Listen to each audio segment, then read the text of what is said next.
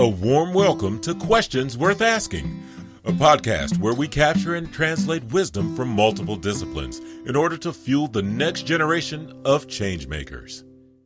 Hello, welcome back to Questions Worth Asking. This is season one, episode seven. I'm Priya. And I'm John. And today we are delighted. We have fellow OD practitioner Joan Scarrott with us, who's also worked for a number of years in as a bereavement volunteer. So we're going to explore that subject today. Right. So maybe if we just start with the really broad general question of what got you started in bereavement? So I was 38 when my parents died. Um, I, at that stage, I was just coming to the end of my third lot of maternity leave. Uh, we have three girls. We're lucky enough to have three girls. Um, so our youngest uh, child was uh, just uh, coming up to six months.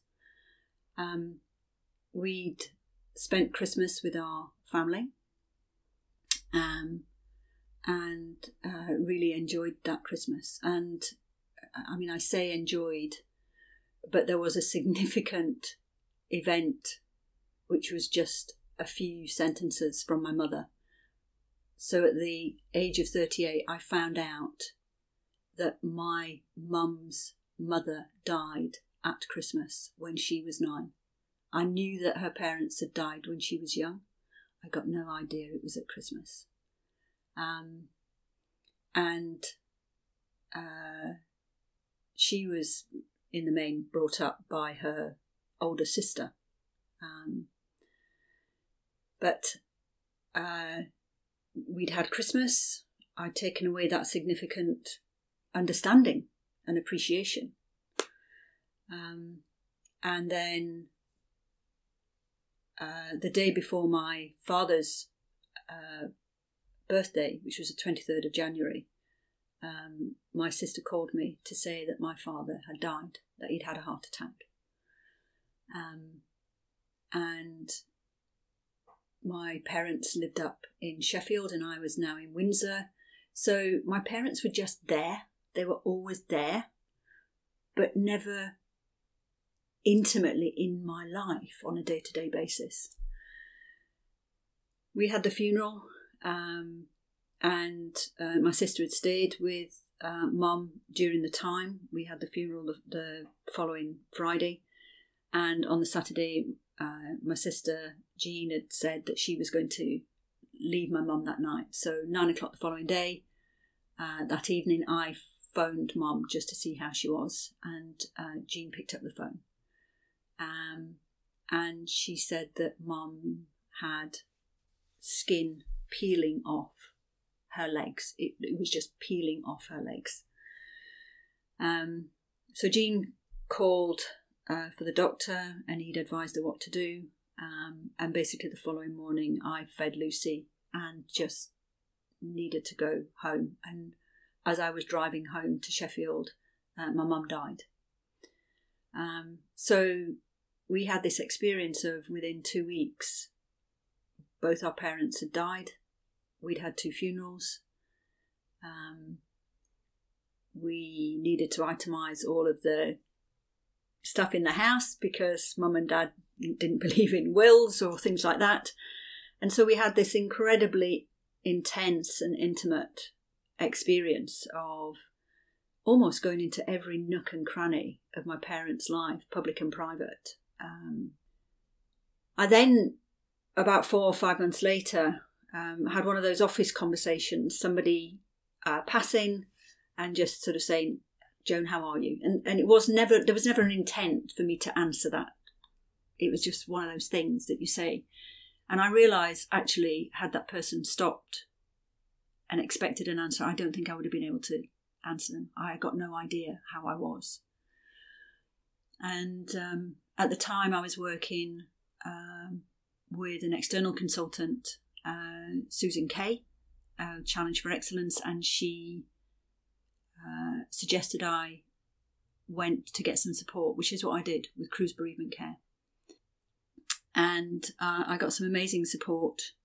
Um, I had I didn't finish my bereavement work, and it came up in my work later on um, when some managers who were being exited from the business described themselves as being feeling orphaned, and I I really resonated with that feeling, um, um, such that uh, I wanted to uh, go and make something happen very differently for the way in which these managers were being exited, and also the managers who were exiting those managers, um, because we were experiencing in the business, uh, they couldn't they couldn't face each other, they couldn't look each other in the eye anymore, um, and that was such a shame after the quality of relationship that they'd had. Um, so I went to speak to my vice president at the time, uh, Martin, and actually, as I was exploring what we could do, I talked about orphaned, and at that stage, I had this amazing reaction started in the pit of my stomach and just came up my body, and I had tears bouncing out of my eyes. Um, Martin was shocked. I could see he was shocked. Um, it wasn't like tears that I'd ever experienced before in my life. And um, but I sort of knew that in my body, somatically, I had held on to something that I needed to work with. Um, so I went back to Cruse, and then when I when I finished corporate life after 25 years, um, I decided that one of the things that I wanted to do was to actually become a bereavement volunteer, um, which is what I've done. And um, I've been working with bereaved people since 2004. So long story, but that's that's how I got into it. Amazing. One of the things um, you just talked about there was it was unfinished. So you didn't you didn't at the point where you experienced grief, you left the work unfinished, and I think you said that your consultant Susan had said it would come back and impact you. Um, do you see that in your, in your work? Is that kind of a pattern that you see where sometimes people leave the work unfinished? So uh, there's a fantastic book called Grief Work by a lady called Julia Samuels. Julia Samuels started Child Bereavement UK, which is another fantastic organisation. Um, and she cites in there that 500,000 people die every year, and at least five people are impacted by that death. Um, oh my god! So if you start to work out the maths,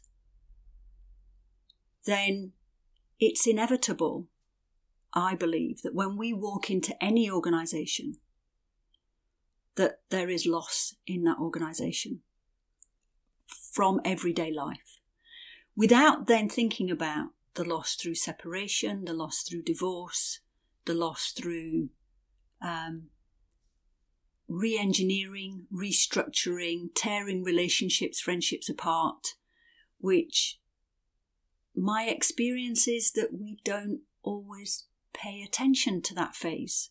And I wonder why. You know, is that a phase that we are in some way fearful of? That we don't want to go into it?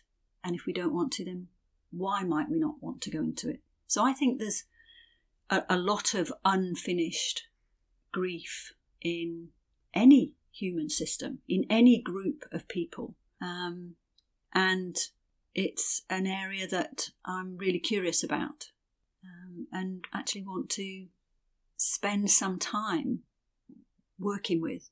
So there's a fusion now for me between the bereavement work and loss and endings in organisation. Um, and also curious about some of our language in organisations. Um, so Isabel Menzies Lyth many years ago did uh, a seminal piece of work where she went into hospital uh, apparently um, in order to do some, you know, observe some teams at work. Uh, but what she noticed was the language that the nurses were using. So rather than talking about Priya or John, they talk about the liver in bed 59 or, you know, the cancer in bed. It, it distanced people from the fact that actually you're dealing with a human being. Um, and that was so necessary for those people in order to be able to do the work that they did. And I think we've got language in our own organisations which distances from the fact that in front of me is another human being. But the reality is that that's what our work is about. Our work is about either individuals or small groups or even large groups of people.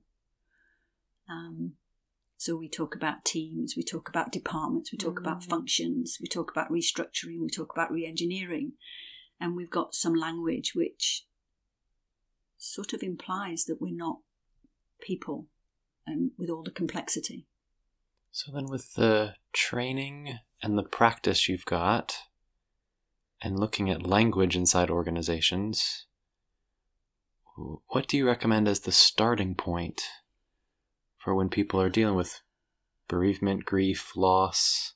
And I'm even hearing now um, it's maybe not only losing people, it's losing a project, it's losing people and other things. There's endings, isn't there? There's things stopping.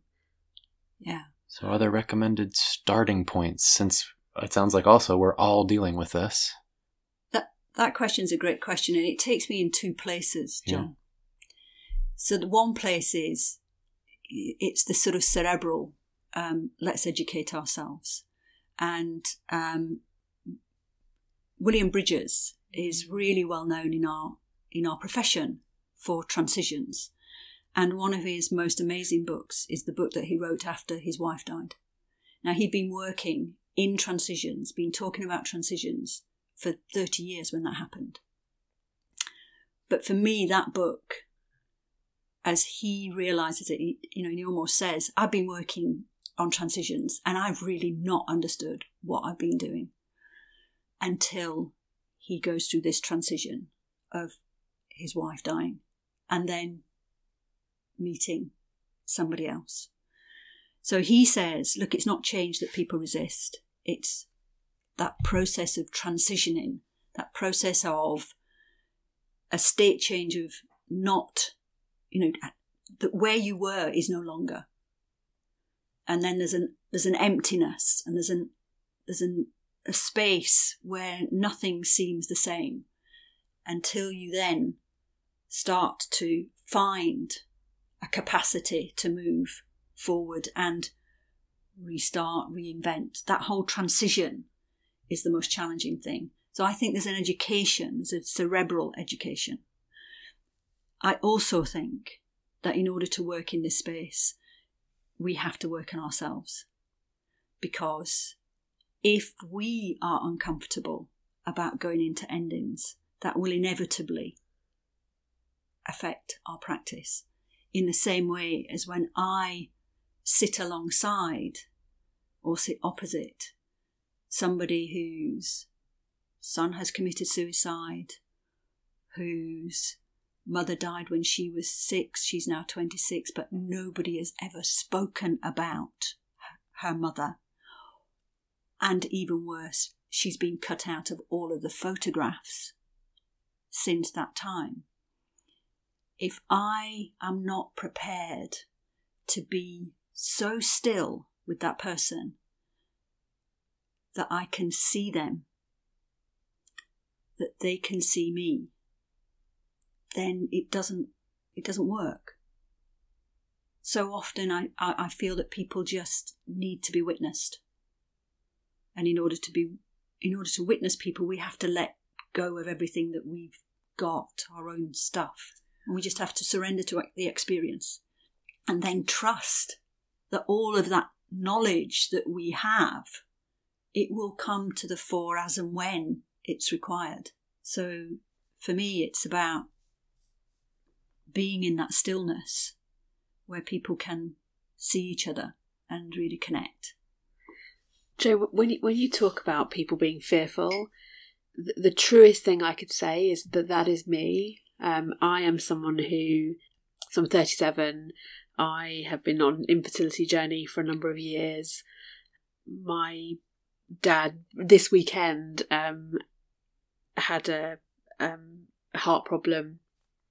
Um, my both my parents are still alive, but the messages around death endings have been very prevalent uh, or things not happening or things coming to an end. I left my corporate job a year and a half ago.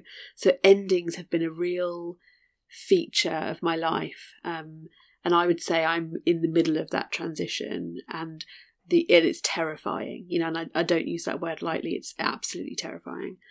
And I am absolutely someone that would sit in your fearful camp that you described that said, you know, I'm I'm petrified. I'm you know, I'm really scared and I I am so scared that I lean away um, from it. And I, I don't think I'm the only one. I think this is a you know from from the people that I've talked about it. I think it's a bit of a common thing. Um, there's a point where you realise your parents are aging. There's a point where you realise you you know your own mortality, um, and and that's that's exactly where I live at the moment. And I just wondered for for me, for our listeners, are there any? Um, I say words of wisdom. I maybe that's not what I mean, but are there any anything you could say to people like me or me that would maybe help me to see that it won't always be like this? There's so much that you've said, Priya, in mm. that. Um, I remember somebody saying to me um, many years ago in my early 20s that we talk about, you know, we have to do this and we have to do that and we've got to do this and we've got to do that. Yeah. And, um, and, and we, you know, I have that language in me. And what this person said is, Joan, there's only one thing you have to do in this life, and that's die. And that and that that sort of woke me up in a way. Um, because it woke it woke me up in that everything therefore is a choice. And stepping into one's bereavement one's loss one's fear is as natural as stepping into one's joy one's excitement and one's love. And so my encouragement would be to choose to walk towards because somewhere in there is a gift that we can pick up, which then allows us to walk towards other people who are in those fearful places and gives us a point of connection. Um, and then I think the other thing is, I think you're already intimately connected to death. Um, what I know from my work is that death is not about old age. Yeah. And that when a 17 year old son hangs himself or a mother loses a three year old daughter. I, I, I intimately know death is not about when I'm 80. It could be about this conversation. This could be my last conversation. So am I, am I giving of my best? And then there's a lovely phrase from a gentleman called Frank Ostaseski, um, who has uh, recently written a book called Five Invitations, and he's a Zen uh, Buddhist um, who about 35 years ago opened uh, the first Zen hospice in, I think, San Francisco. But he talks about uh, death is the silent teacher in full sight. And I think that's something which, if we can all engage with, then we won't be fearful necessarily in the same way and can take death as something which can give us life. And yet, I don't underestimate how hard that is yeah. for for all of us. Thank you. Like I, there's there's something that that's coming up for me about leaning into it. All my energy is going from leaning away from it, and I think that's maybe what's causing some of the fear. And actually, what I'm hearing in you, and I'm this what I'm seeing in you is somebody that leans into it. And your ability to lean into it for yourself seems to mirror your ability to help your people that you're volunteering with them lean into it. I I think that phrase lean in is quite overused now, sadly. Mm. Sadly. Because it I don't know, when I think about that I, I feel my body moving into yeah. it. Whereas actually my experience is it's tiny, tiny steps. Is it? And you know, when I support people in their loss, you know, quite often they'll tell the story many times, but every time there is one thing that's slightly different. But that one thing slightly different is just taking them bit by bit towards being able to come through that transition phase. And so, therefore, being with absolute full attention and even having the capacity to notice that one thing that's yeah. different is the gift that we can give to people to help them move through these challenging transitions and have it s- sustainable because that's the key thing. Yeah. You know, are we doing work which really does allow that person to move forward and recreate a life um, where they can experience themselves as living again? I'm thinking about um, transitions as we talk about that and viewing death as affecting all of us. And I guess those that are still living are then going through the transition and viewing it that way.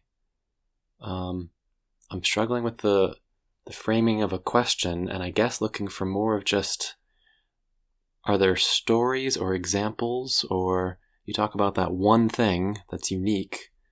Is there one thing that you're able to share with us from one story, or a pattern of those one things that could help all of us through this transition? And if, I can come in with a question that I'm hearing when you're talking, Yeah. as somebody that doesn't have good conversations in this space because I'm fearful of it and I'm leaning away, your presence in this space and being you you, talk about being still and, and witnessing this stuff. I, I'm wondering, is there a question? Is there a way that when we are with people, when our listeners are with people that are going through loss, is there a way that would help us to talk about it? I think I think mm. that's what I'm hearing Right. you know what is there a not a technique but a you know I've, I've heard about you say about dealing with our own issues but is there a way of that would help us to witness So I think there's two things. I think this idea of being really still with people is part of that. And I think the final thing that comes to my mind is a poem by a gentleman called Nick Askew, uh, who's a film producer. Uh, and maybe I, if I just read that poem, because I think this addresses it. He says, Before our words of encouragement and well timed advice, before items gifted at beyond an arm's length, did you ever consider the one thing that might turn the entire world on its axis? Your undivided and so still attention. I think that's I think that makes a difference, Priya. In this busy world, I think our undivided and so still attention makes a difference. Thank you. Probably. Yeah, Thank well you done. so much I, I sense it for us sitting here together in a room, the stillness, the presence we have here. I'm hoping we're able to capture it, but let's see how this plays out. Um, it's an honor and a privilege, as always, to sit with you. Thanks for a few minutes. And um, with that, we'll close this episode. Thank it's you. goodbye from the three of us thank you so much been an absolute honour thank you Thank you. it's goodbye from Biggleswade Bye for now. bye